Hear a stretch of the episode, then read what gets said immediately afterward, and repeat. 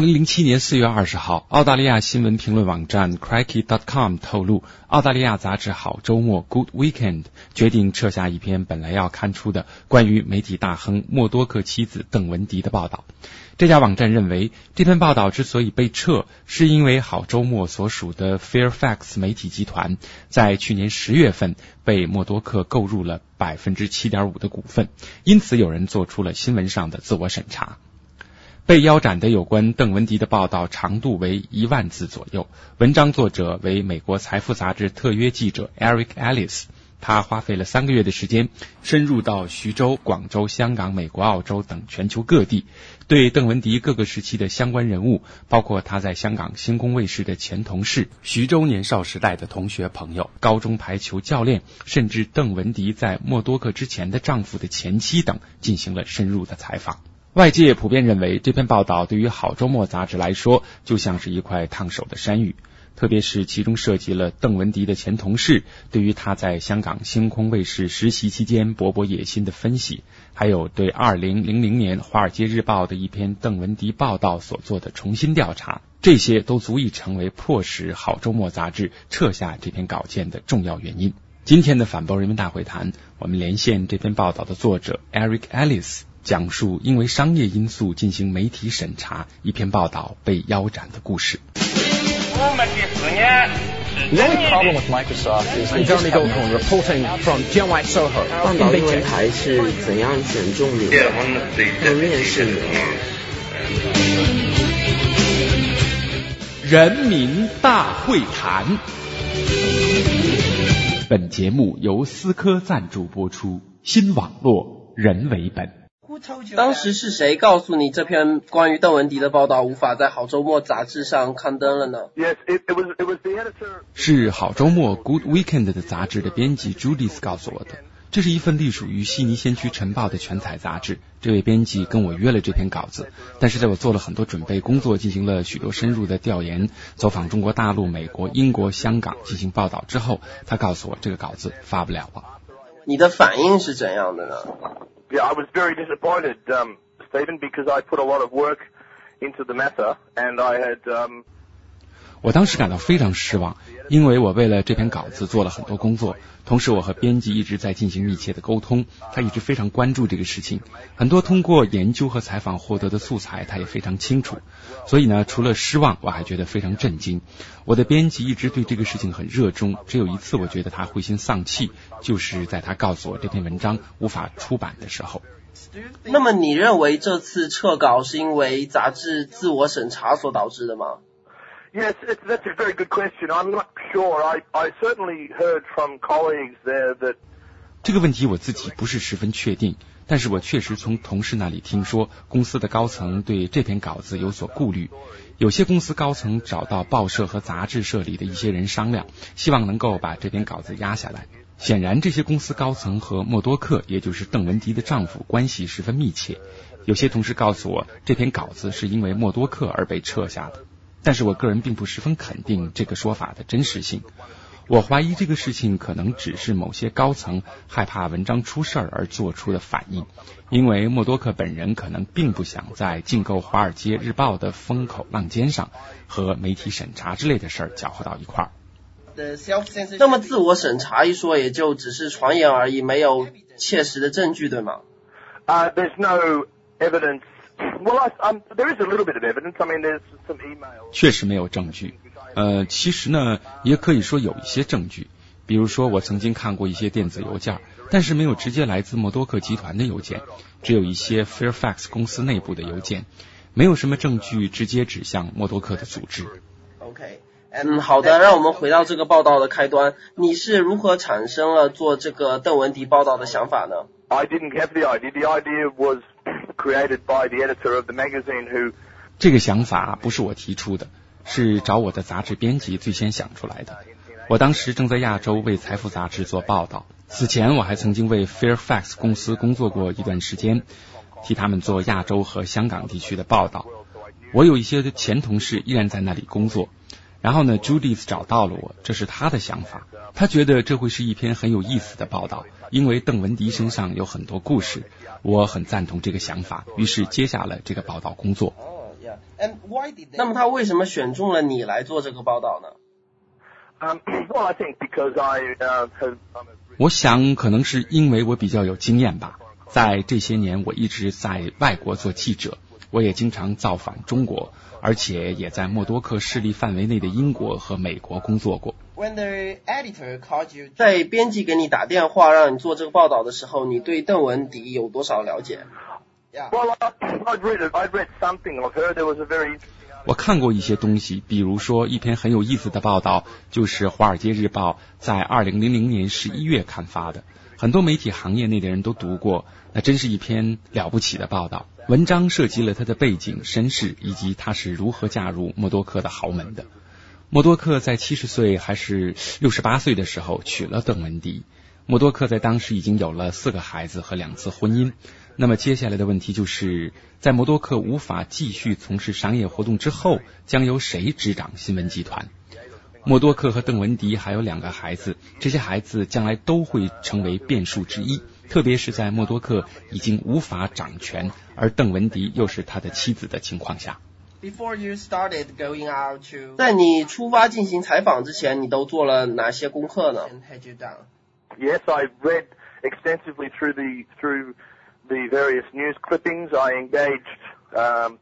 我读了大量关于他的介绍，并且在北京找到了一位助理，他来自北京大学，是一位才华横溢的年轻记者。他帮助我搜集了中文网站上的许多资料。在中国大陆和香港的互联网上有很多关于邓文迪的东西，其中呢有一部分都是从来没有出现在西方媒体上的，所以我们可以整合大量的素材。我们去了徐州和广州，我们去了北京，我们和他过去最好的朋友和老师进行交谈，我们整理出了一份关于邓文迪的非常有趣的生平资料。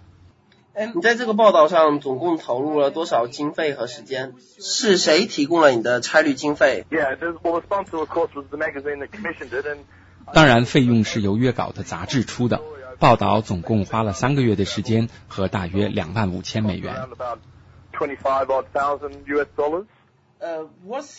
你去了哪些城市？接触了哪些采访对象呢？ Yes, in Beijing,在北京，我从北大获得了一些信息，我和那里的新闻学院进行交流，那里正在就默多克的新闻集团是否应该在中国运营进行激烈的争论。在徐州，我去了当地的体委，我采访了邓文迪在1980年时的排球教练，那时候邓文迪还是个高中生。我还和一个叫杜小鹏的人聊了聊，他是文迪邓 .com 网站的管理员。我们的采访对象非常丰富，我们还去美国和邓文迪第一任丈夫的前妻进行了交谈，我们建立了一份全面而丰富的邓文迪的生平资料。在这段时间里，你碰到的最棘手的采访对象是谁？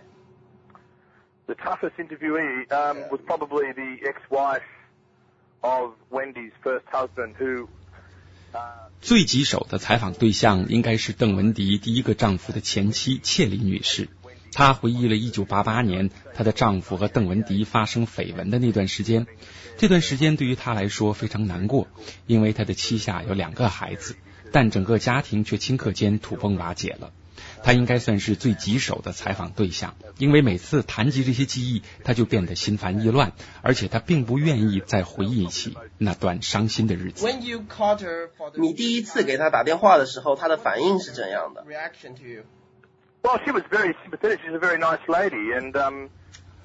她是个非常好的人，她的第一反应是，为什么你们要做这个报道？为什么过了这么久，你们又要谈这个事情？我就跟她解释说，现在邓文迪的影响变得越来越大，但是我们并不是特别了解这个人，你所说的将能够帮助我们。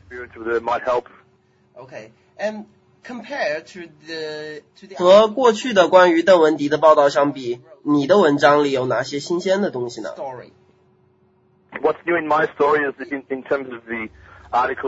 过去英文媒体上的邓文迪报道所没有的，而我的文章里又有详细描述的是邓文迪在去美国之前，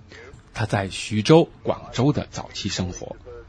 我还特地去了香港的星空卫视，从邓文迪的前同事那里了解到他离开耶鲁大学之后在星空卫视工作期间的表现。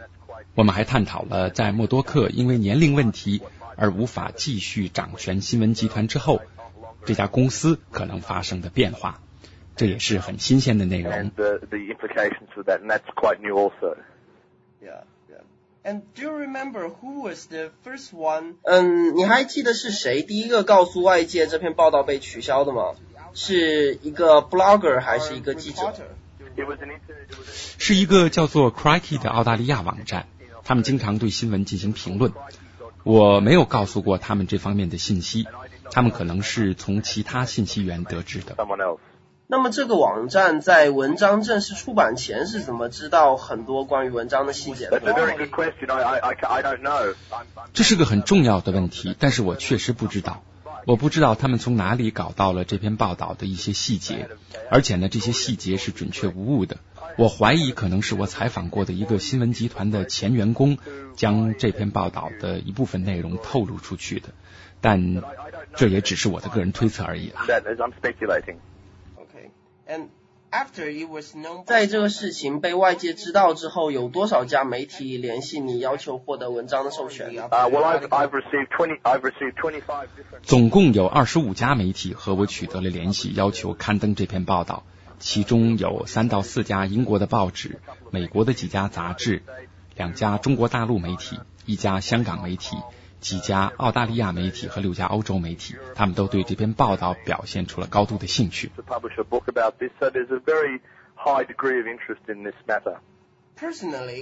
你个人又是如何看待默多克的新闻集团的呢？我觉得他是一个非常有权势的人物。客观地说，他应该被更仔细地检验，因为他曾经广泛地参与到政治活动中去，特别是在英国、美国和澳大利亚。他的报纸在大选造势中扮演着举足轻重的角色，而且他的报纸也因为经常出现的不堪内容而备受争议。他需要人们进行更为苛刻的审视。作为社会的一份子，我们需要更多的了解那些决定我们阅读内容的关键人物。那么就你所知，除了默多克以外，有没有其他大的媒体集团去有意识的影响言论、审查新闻呢？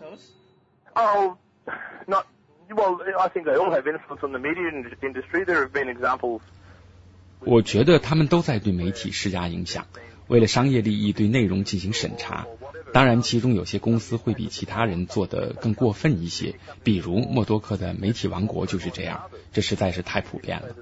我想到了最近有一个有趣的例子，当《华尔街日报》的编辑们知道默多克要购买他们的公司之后，在将近4天的时间内，他们都没有对此做出报道。但是如果是一份普通报纸的话，可能就会立即做出许多报道，显然他们必须思考一些问题。你觉得商业和媒体之间的这种问题有可能得到解决吗？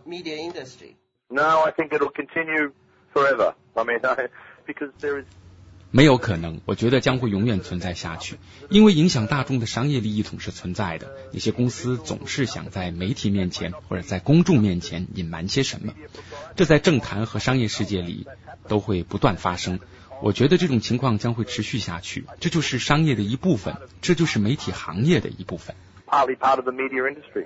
反播人民大会谈沟通体验源自思科，新网络人为本。本节目由反播制作 www.antiwave.net。